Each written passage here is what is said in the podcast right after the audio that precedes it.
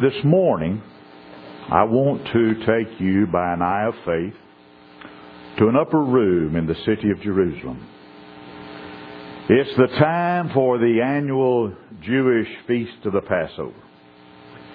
Jesus is in that upper room with the twelve, and he has eaten the Passover with them that night. The shadow of the cross on Calvary's hill is already looming large over Jesus. He's going to die. And he's going to die in a way that's reserved for the most hardened of criminals of that day and time. But before Jesus goes away, he has one more thing he wants to definitely teach those men that night. And this is what he says to them in John chapter 13 and verses 34 and 35. He says, A new commandment I give unto you, that you love one another, as I have loved you, that you also love one another. By this shall all men know that you are my disciples, if you have love one for another. You see, you don't need a lapel pin that's red and shaped like a heart that says, I love Jesus, to prove to the world you love the Lord. And you don't need a bumper sticker that says, honk if you love Jesus, to prove that you love the Lord. Jesus says, if you love me, you'll keep. Jesus says, by this shall all men know you're my disciples, if you have love one for another. Now bear in mind, this is not the first time Jesus has told his disciples to love. But this is a new commandment in the way that he's telling them to love as they have never loved before. He says they are to love each other the same way that he has loved them. And he tells them what love looks like. By this shall all men know you're my disciples, if you have love one for another. We don't need the bumper sticker. We don't need the lapel pin. We just need to have love in our hearts for each other. You know, it's one of those things, you remember the old saying, well, love makes the world go round? Well, love may not make the world go round, but it makes the trip worthwhile. We need to have love for each other. And in our day and time, there is a great burning need for old fashioned biblical love. And love is something that's extremely hard to explain. Ask me to define love, and I can't, but I, I know it when I see it. It's hard to express. The kind of love Jesus wants us to have for each other, it's hard to put into words. Romantic love is something that's hard to put into words. Have you ever heard someone stammer and stutter and stumble trying to explain romantic love? Or have you ever tried to explain it yourself? People that try to explain romantic love often end up like the legalistic young preaching student I read about in college one time. This legalistic young preaching student, he wanted to make sure he had a thus saith the Lord for everything he did. He was preparing for the ministry. And he wanted to make sure he had a scriptural basis for all of his actions. He felt like no matter what he did, he was on solid ground. If he could quote the Bible, book, chapter, and verse to approve of his actions. And life was going famously for him. Everything was going beautifully well until one day in one of his classes he met a beautiful young co-ed. A vision of loveliness most beautiful girl he had ever seen in his life. And they started to go out. They would go to dinner and they would eat in the dining hall together and they would go to the movies and he fell in love. And so desperately, this legalistic young preacher boy wanted to kiss that girl that he had met. But true to his conscience, he just couldn't do it. So simply every night he would walk her to the dormitory, look deep into her eyes longingly, and nod and say good night. And this went on for weeks. And all during this time, he is frantically searching his Bible. He's looking. He's trying to find some place, book, chapter, and verse that'll give him permission and approval to kiss this young co-ed goodnight. And finally, one day, he thought he found it. Because he found a passage in Paul's letter to the Romans where Paul said, greet one another with a holy kiss. Ah, that's it. But then he went and talked to his hermeneutics professor and he said, no, no, that's in the setting of, of the church that it talks about the, the holy kiss. That deals with a church setting and Paul nowhere in that has reference to you kissing a beautiful young co-ed. So once again, he simply did not have a passage of scripture to okay kissing this girl goodnight. Well, that night he walked her to her dormitory after they'd been to the movies. And once again he started to nod and bid her good night. And as he nodded his head, she grabbed him. She pulled him close and she planted a 15 second kiss right on his lips. At the end of that kiss, that young preacher boy is gasping for air. He's about to go into a full blown anxiety attack. And he says, Bible verse, Bible verse, Bible verse. She grabbed him a second time and she said, Whatsoever you would that men should do to you, do you even so to them. And she planted another kiss right on his lips.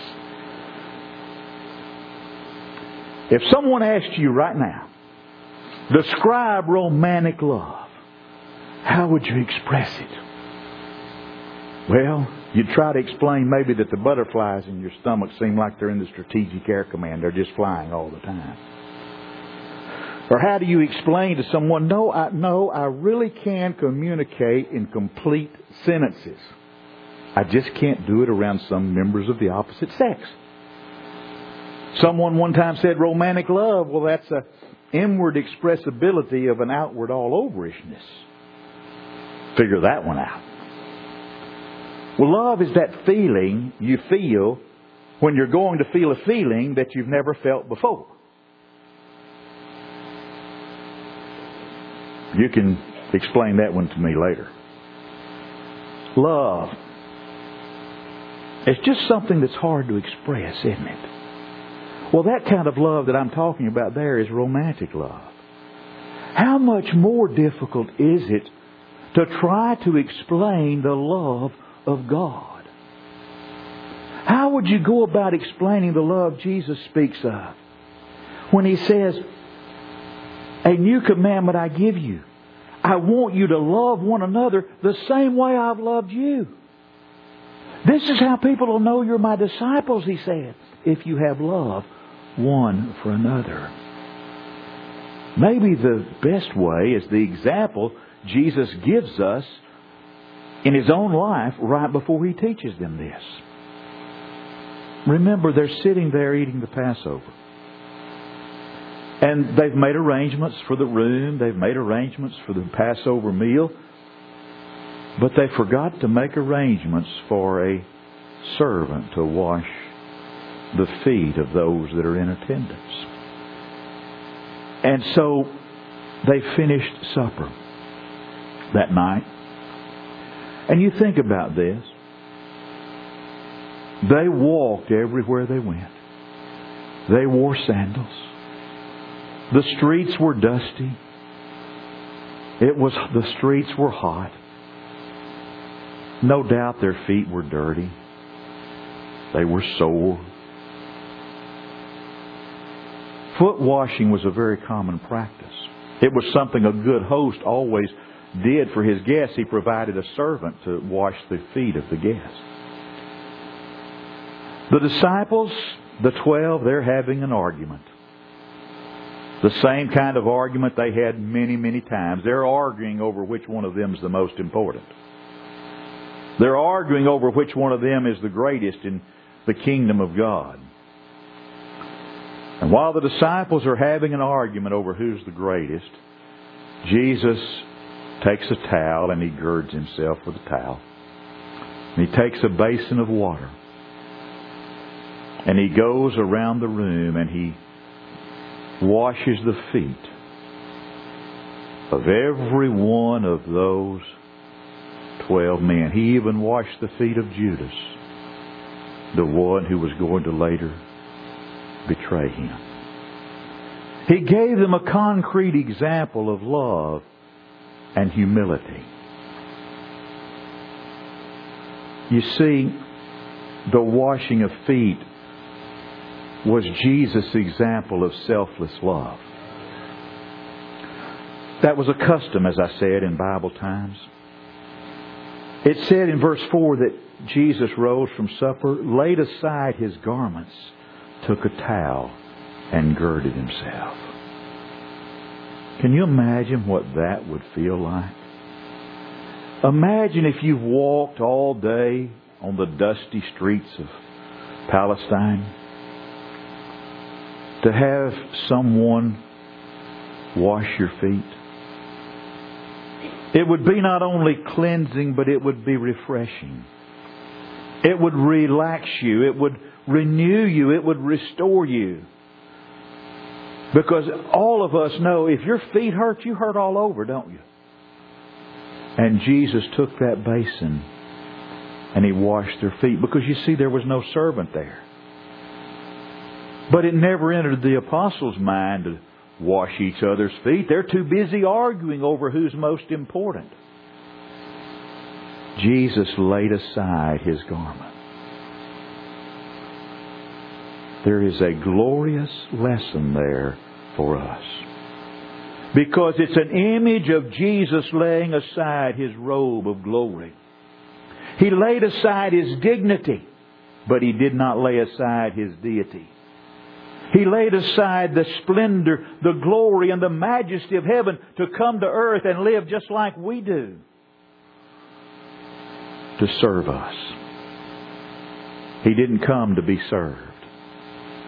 He came to serve. And He came to give His life as a ransom for many. To love as Jesus loved is to love with a selfless love. We live in a day and an age that puts too much, way too much emphasis on self. In our world, in our society today, we are almost conditioned to think it's all about me.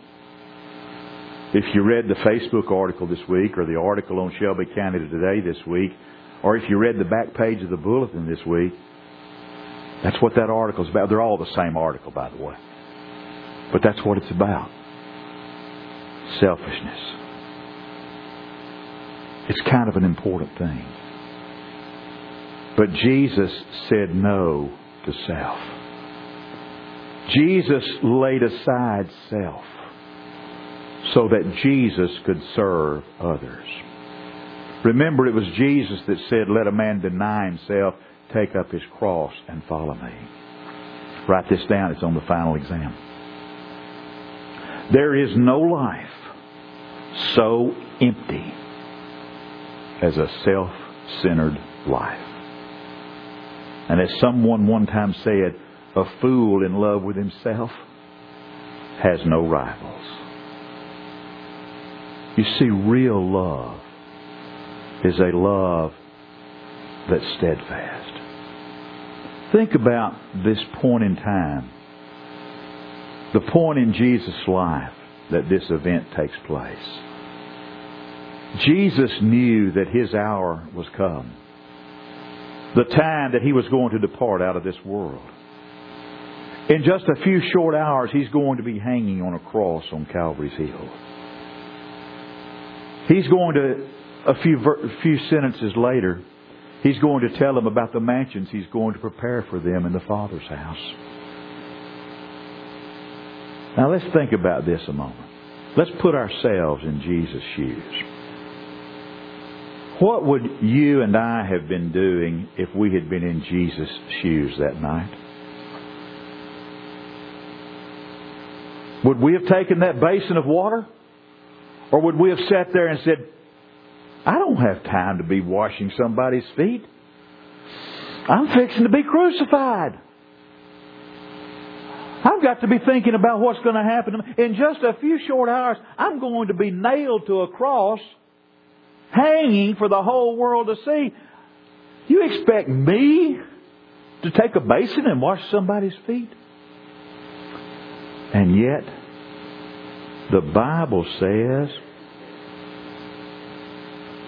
Jesus knowing. It's in verse 3 of chapter 13. Jesus knowing that the Father had given all things to his hands, that he was come from God, and that he went to God. Jesus knew what was happening. Jesus knew that dark Gethsemane was there. He knew that bitter Calvary was going to follow dark Gethsemane. He knew the shame, the rejection, the humiliation that was all going to come his way. And knowing all of that,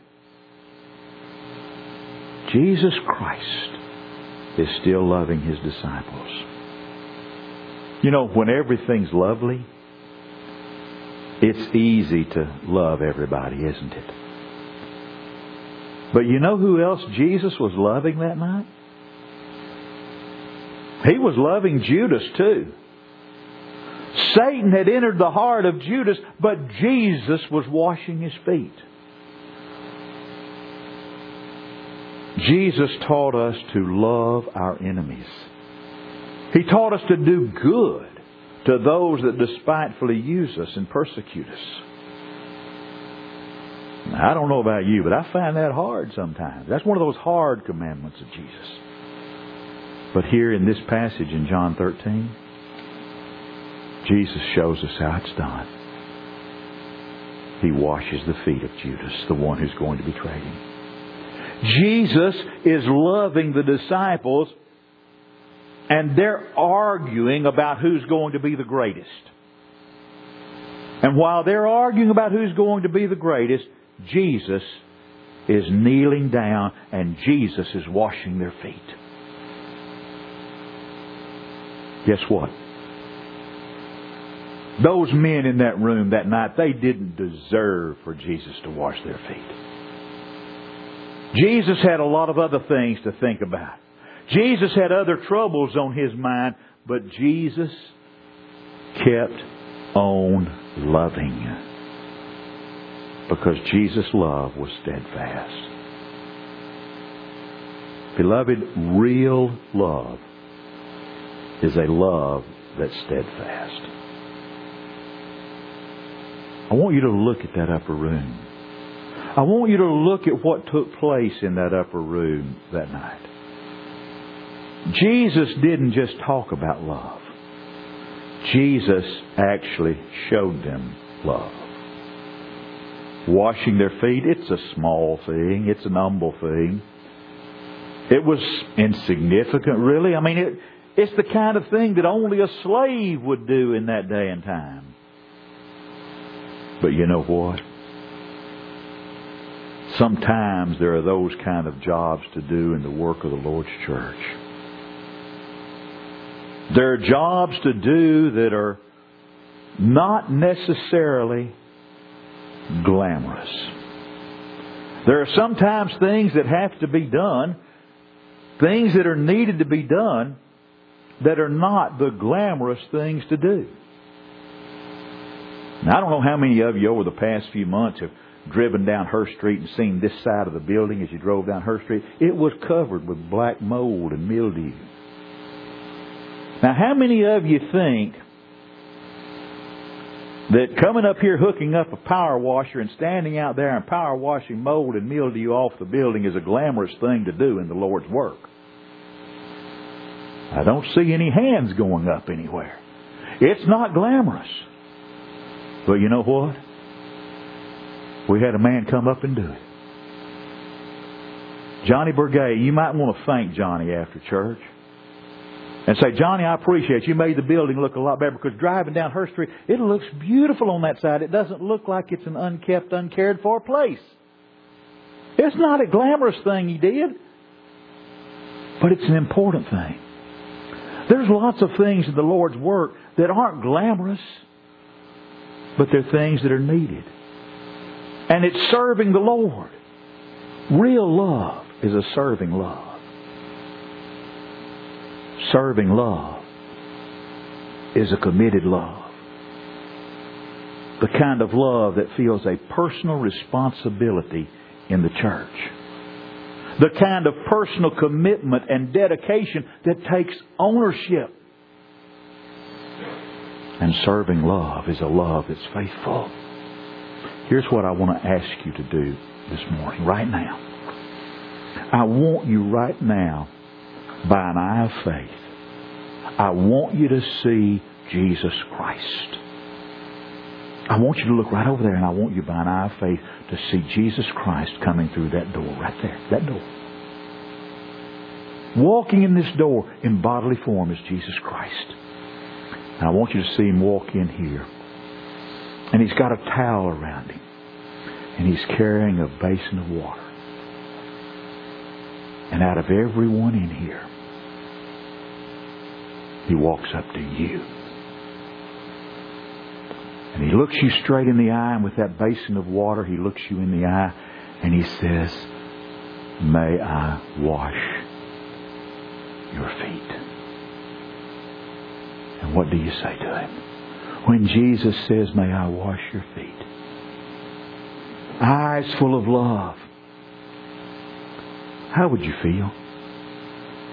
How would you feel if Jesus, with that basin of water, eyes full of love, looks at you and says, May I wash your feet? What would you say?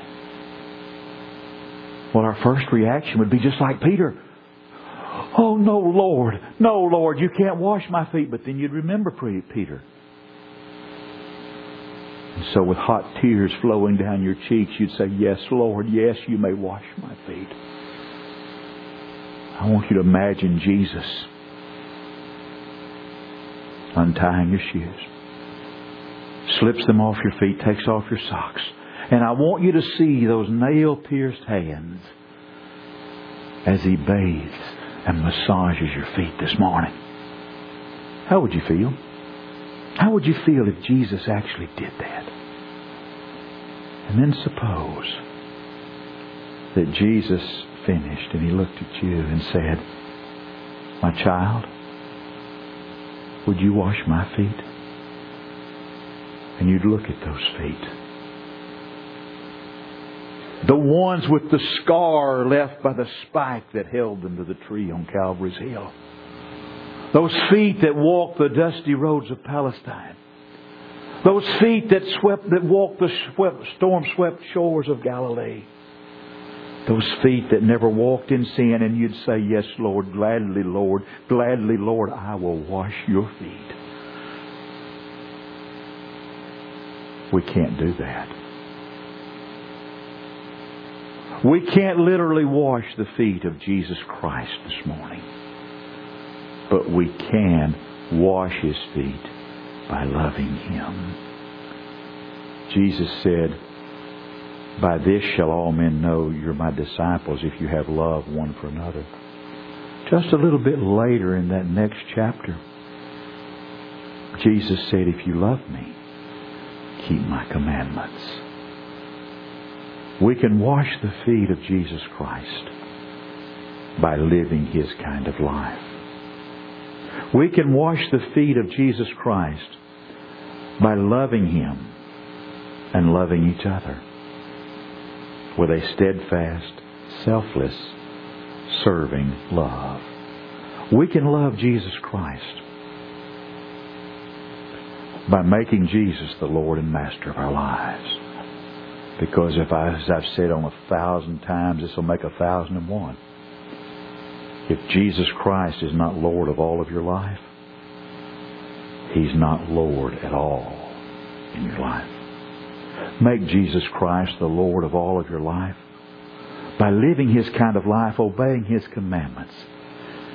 If there are changes you need to make to be living the kind of life Jesus wants you to live, this is your opportunity to come and let us help you with that as together we stand and while we sing.